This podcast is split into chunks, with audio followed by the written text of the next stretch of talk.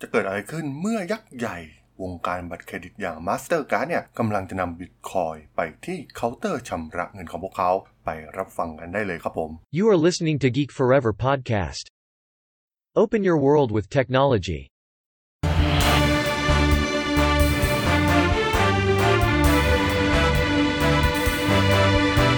This is Geek Daily.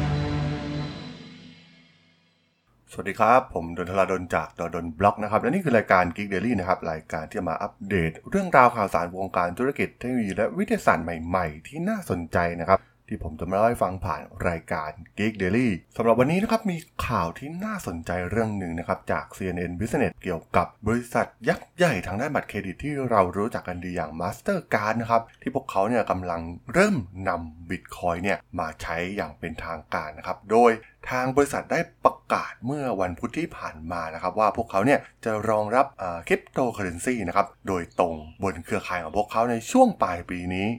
ซึ่งทางรองประธานบริหารของ Mastercard เนี่ยได้กล่าวในโพสต์ของเขาเมื่อวันพุธที่ผ่านมานะครับว่าปรัชญาของ ทาง Mastercard เกี่ยวกับคริปโตเคอเรนซีเนี่ยมันค่อนข้างตรงไปตรงมานั่นก็คือ มันจะเป็นทางเลือกหนึ่งนะครับ เนื่องจากตอนนี้เนี่ยโลกกำลังหมุนไปทางนี้ Mastercard เนี่ยไม่ได้แนะนำให้อ่าลูกค้าเนี่ยเริ่มใช้คริปโตเคอเรนซีแต่ว่าพวกเขาเนี่ยต้องการช่วยให้ลูกค้าร้านค้าและธุรกิจเนี่ยสามารถที่จะส่งผ่านเงินนะครับ ไม่ว่าจะเป็นรูปแบบของเงินแบบดั้งเดิม หรือสกุลเงินดิจิตอลที่มีการเข้ารหัสนะครับ ตามที่พวกเขาต้องการนั่นเองเป็น การทำเพื่อกลุ่มลูกค้าของเขา แม้ว่าทาง Mastercard เองเนี่ยจะให้รายละเอียดสั้นๆนะครับ เกี่ยวกับวิธีที่ลูกค้าเนี่ยจะสามารถใช้ Bitcoin ได้ แต่บริษัทเนี่ยก็ได้กล่าวนะครับว่ารูปแบบการทำงานกับ Mastercard ก็คือ เมื่อมีคนต้องการซื้อสินค้าด้วยสกุลเงินดิจิตอลเนี่ยพันธมิตรของ Mastercard จะแปลงสกุลเงินดิจิตอลเหล่านี้ ให้กลายเป็นสกุลเงินดั้งเดิม และส่งผ่านเครือข่ายของ Mastercard นั่นเอง พวกเขาไม่ต้องการพลาดลูกค้ากลุ่มนี้นะครับซึ่งเป็นถือว่าเป็นกลุ่มใหม่ที่กำลังเริ่มเติบโตนะครับ คนยุคใหม่เนี่ยเริ่มหันมาสนใจบิตคอยน์รวมถึง ฝั่งของคริปโตเคอเรนซีมากขึ้นนะครับ มีการลงทุนในส่วนนี้เพิ่มมากยิ่งขึ้น ซึ่งการเปลี่ยนแปลงนี้เองนะครับ จะทำให้ผู้ค้าจำนวนมากเนี่ยยอมรับสกุลเงินดิจิตอลที่เป็นคริปโตเคอเรนซีมากยิ่งขึ้นนะครับ แล้วก็ที่สำคัญก็คือเป็นการตัดความไร้ประสิทธิภาพออกไป ทั้งผู้บริโภคและผู้ขายเนี่ยไม่ต้องแปลงเงินกลับไปกลับมาระหว่างคริปโตและเงินแบบดั้งเดิม เพื่อทำการซื้อขายกันนะครับ ซึ่ง Mastercard เองเนี่ยจะช่วยเหลือในส่วนนี้ให้ ต้องบอกว่าข่าวนี้ถือว่าเป็นความสำเร็จครั้งสำคัญของ Bitcoin เลยก็ว่าได้นะครับ ที่ได้เริ่มเข้าไปสู่องค์กรยักษ์ใหญ่ รวมถึงธนาคารระบบการชำระเงินยักษ์ใหญ่นะครับ ตัวอย่างเช่น Mastercard เองเนี่ย แสดงว่า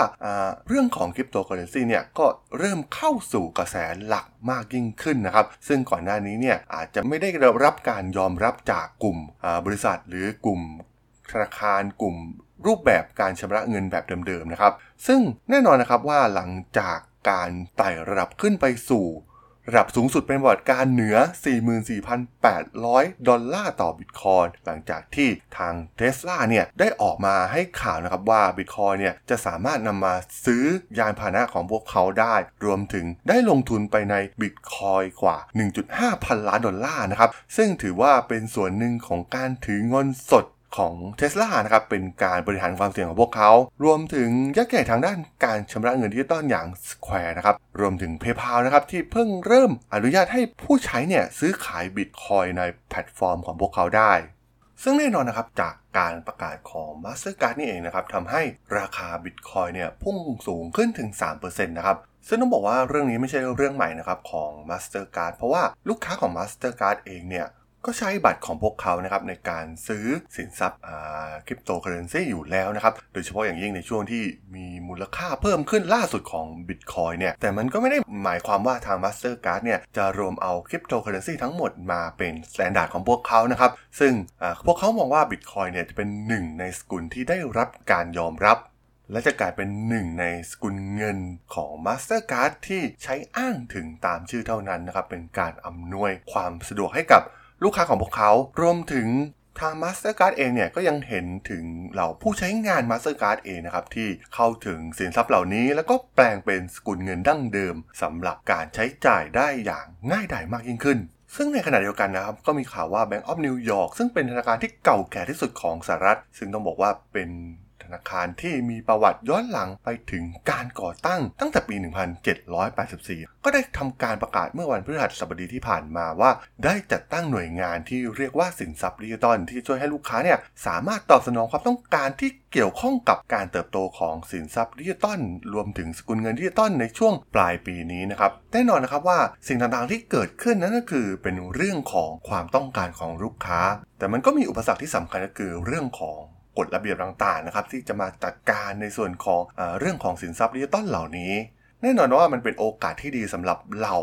ธนาคารหรือรูปแบบการชำระเงินแบบเดิมๆนะครับที่จะให้บริการให้ตอบโจทย์กับลูกค้าในยุคใหม่ ๆ มากยิ่งขึ้นในเดือนพฤศจิกายนที่ผ่านมานะครับ Rick Rieder นะครับหัวหน้าเจ้าหน้าที่การลงทุนของตาสารหนี้ที่ BlackRock นะครับซึ่งเป็น หนึ่งในผู้จัดการสินทรัพย์ที่มีพลัง power มากที่สุดในโลก ซึ่งเขาได้กล่าวถึงเรื่องของ Bitcoin นะครับ ที่จะมาแทนที่ทองคำและถือเป็นอีกหนึ่งเครื่องมือการลงทุนที่น่าสนใจ แต่ก็ยังมีอีกหลายหน่วยงานหลายธนาคารนะครับ ที่ยังตั้งคำถามถึงคุณค่าของมัน เมื่อเดือนที่แล้วเนี่ยหัวหน้านักยุทธศาสตร์ของการลงทุนของ Bank of America Security กล่าวถึงการเพิ่มขึ้นของ Bitcoin เมื่อเร็วๆนี้ว่ามันเป็น สุดยอดของฟองสบู่ทั้งหมด ซึ่งต้องบอกว่าเรื่องราวทั้งหมดที่เราได้เห็นมาในข่าวล่าสุด เราจะเห็นได้ถึงบริษัทการลงทุน รวมถึงรูปแบบการชำระเงินออนไลน์ หรือการชำระเงินแบบดั้งเดิมนะครับ เริ่มที่จะเข้ามาสนใจเกี่ยวกับการจัดการของสินทรัพย์ดิจิตอลเหล่านี้มากยิ่งขึ้นนะครับ เพราะว่าตอนนี้มันได้กลายเป็นอีกหนึ่งช่องทางการลงทุนของนักลงทุนทั่วไปไปแล้วนะครับ เพราะว่ามันกำลังเป็นสิ่งที่เติบโตอย่างก้าวกระโดดมากๆนะครับ โดยเฉพาะมูลค่าของมัน ซึ่ง มันก็กำลังกลายเป็นที่ยอมรับมากยิ่งขึ้นนะครับ โดยเฉพาะเมื่อองค์กรยักษ์ใหญ่ บริษัทยักษ์ใหญ่ของอเมริกาเนี่ยเข้ามาสนใจลงทุนในสกุลเงินเหล่านี้นั่นเองนะครับผมสำหรับเรื่องราวของ Mastercard กับการปรับตัวเข้าสู่โลกของคริปโตเคอเรนซีใน EP นี้เนี่ยผมก็ต้องขอจบไว้เพียงเท่านี้ก่อนนะครับสำหรับเพื่อนๆที่สนใจเรื่องราว ข่าวสารวงการธุรกิจเทคโนโลยีวิทยาศาสตร์ที่น่าสนใจก็สามารถติดตามกันได้นะครับ ทางช่อง Geek Forever Podcast ตอนนี้ก็มีอยู่ในแพลตฟอร์มหลักทั้ง Podbean Apple Podcast Google Podcast Spotify YouTube แล้วก็จะมีการอัปโหลดลงแพลตฟอร์ม Blockdit ในทุกๆ ตอนอยู่แล้วด้วยนะครับ ถ้าอย่างไรก็ฝากกด Follow ฝากกด Subscribe กันด้วยนะครับ แล้วก็ยังมีช่องทางหนึ่งในส่วนของ Line แอดที่แอดทลาดนนะครับ t h a r a d h o l สามารถแอดเข้ามาพูดคุยกันได้นะครับ ผมก็จะส่งสาระดีๆพอดแคสต์ดีๆ ให้ท่านเป็นประจำอยู่แล้วด้วยนะครับ ถ้าอย่างไรก็ฝากติดตามทางช่องทางต่างๆ กันด้วยนะครับสำหรับใน EP นี้เนี่ยผมก็ต้องขอลากันไปก่อนนะครับ เจอกันใหม่ใน EP หน้านะครับผม สวัสดีครับ